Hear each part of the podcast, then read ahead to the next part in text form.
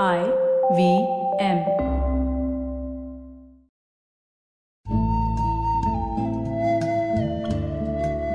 IVM के Hindi travel podcast टेढ़े मेढ़े रास्तों पर आपका स्वागत है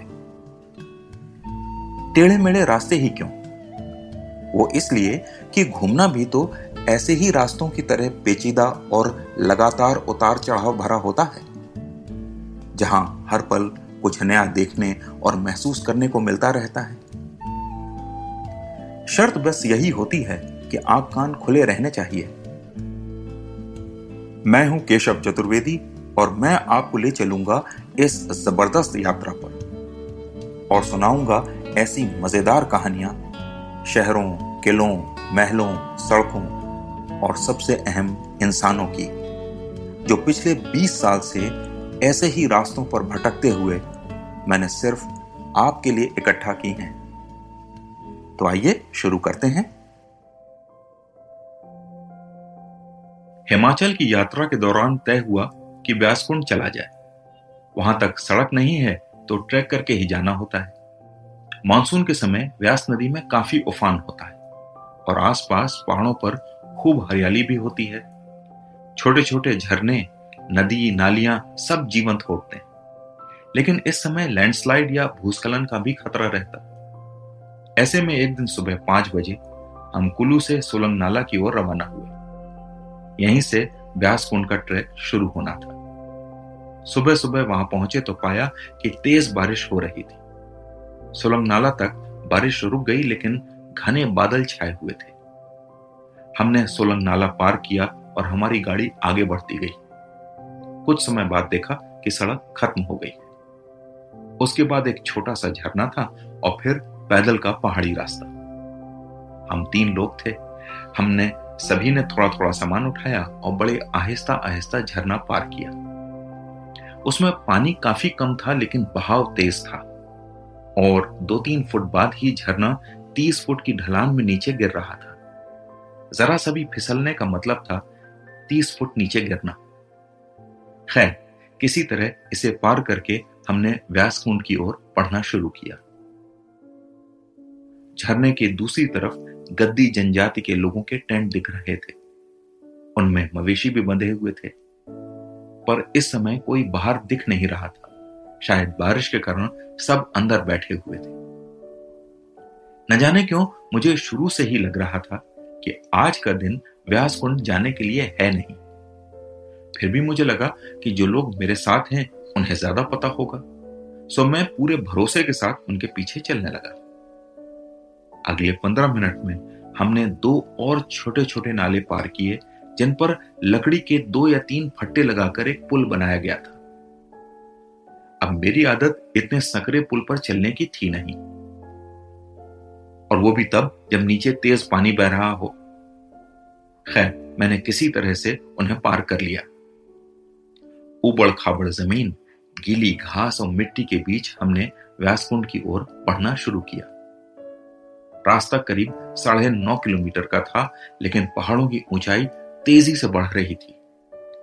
कहीं भी ऐसा नहीं था कि समतल रास्ता हो कि थोड़ी सांस में सांस आए। हमें चलते हुए एक घंटा हो चुका था। लेकिन अभी बस दो तीन किलोमीटर ही आगे बढ़ पाए थे। सबके कंधों पर सामान लदा था और चढ़ाई लगातार बढ़ती जा रही थी। आसपास भूस्खलन के निशान साफ़ दिख रहे थे। थोड़ी थोड़ी बारिश होने लगी थी। मैंने एक नज़र घुमाकर देखा और पाया कि नीचे मनाली की ओर से बादल उठ रहे हैं। हम सब जानते थे कि अब तेज बारिश होगी। फिर भी सब आगे बढ़ने लगे। एक किलोमीटर और चले होंगे कि लगातार चढ़ते चढ़ते मेरी सांस उखड़ने लगी। अब दो विकल्प थे। आगे बढ़ते रहें या फिर पीछे चलें। लेकिन एक तीसरा विकल्प निकाला गया। मुझे वहीं रुकने की सलाह दी गई। पहाड़ों का एक ही नियम है कि जैसे ही सांस फूलने लगे, आपको वहीं रुक जाना चाहिए और जिस ऊंचाई पर आप हैं, उससे थोड़ा नीचे आ जाना चाहिए। तो मेरे साथियों ने मुझे कुछ आलू के पराठे दिए और वो दोनों आगे बढ़ गए। मैं वहाँ से करीब आधे किलोमीटर नीचे उतरा और एक साफ़ सुथरी सी जगह देखकर बैठ गया। बादल अब मुझे पूरी तरह घेर चुके थे और मुझे दोनों साथी दिख नहीं रहे थे। भूख भी बहुत लग रही थी तो मैंने सारे पराठे खा लिए। पानी पिया और आने वाली तेज बारिश से बचने के लिए छाता खोलकर बैठ गया। उस समय शायद सुबह के नौ बजे थे। फिर किसी ने मेरे कंधे पर हाथ रखा तो मैंने पलट कर देखा और पाया मेरे दोनों साथी मेरे सामने खड़े थे। मैंने हैरानी से पूछा, अरे, इतनी जल्दी आ गए? उन्होंने उतनी ही हैरानी से मेरी तरफ़ देखा और बोले, क्या कह रहे हो? जानते हो कितना समय हो रहा है? दिन का ढाई बज रहा है। मेरे साथी बोले जा रहे थे, तुम यहीं बैठे हुए हो? जानते हो यहाँ इस मौसम में सांप निकल आते हैं? अगर डस लेते तो? मैं खुद ये सोचकर सकते में था कि पिछले छह घंटों से मैं यहीं पर बैठा हुआ था, बिल्कुल स्थिर। लेकिन मुझे कुछ भी याद नहीं आ रहा था। याद बस यही था कि मेरे आसपास बादलों का एक घेरा था।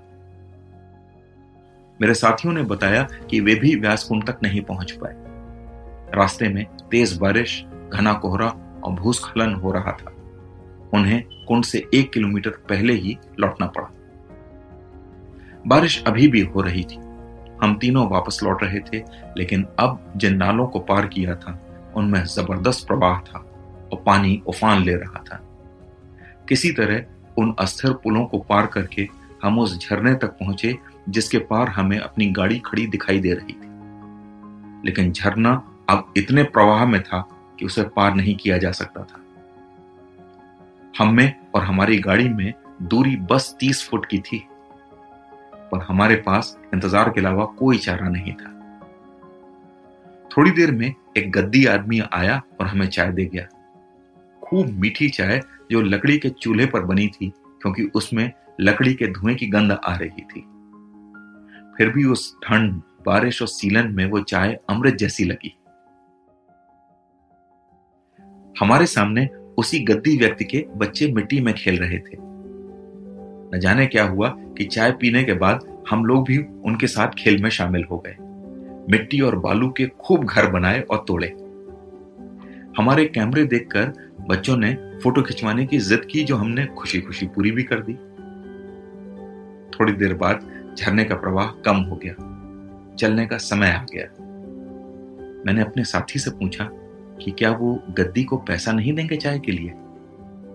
उन्होंने जवाब दिया, पैसे देकर उसकी मेहमान नवाजी का अपमान मत करो।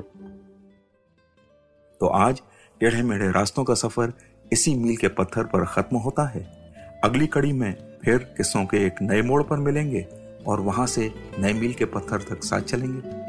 और हाँ अगर आपको यह पॉडकास्ट पसंद आया हो तो इसे अपने दोस्तों और परिवार वालों से शेयर ज़रूर कीजिए, क्योंकि घूमने का मज़ा तो साथ चलने में ही है।